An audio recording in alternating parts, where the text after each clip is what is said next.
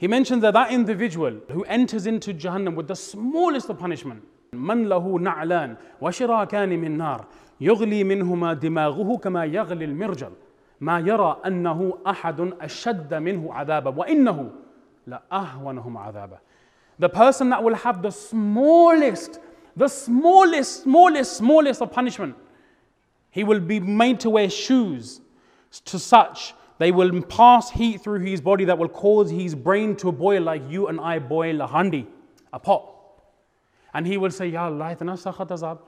This severe adab, he will think he's got the most severe adab. Nabi Sallallahu mentioned, وَإِنَّهُ لَأَهْوَنَهُمْ عَذَابًا By the qasam of Allah, this is the smallest of adab.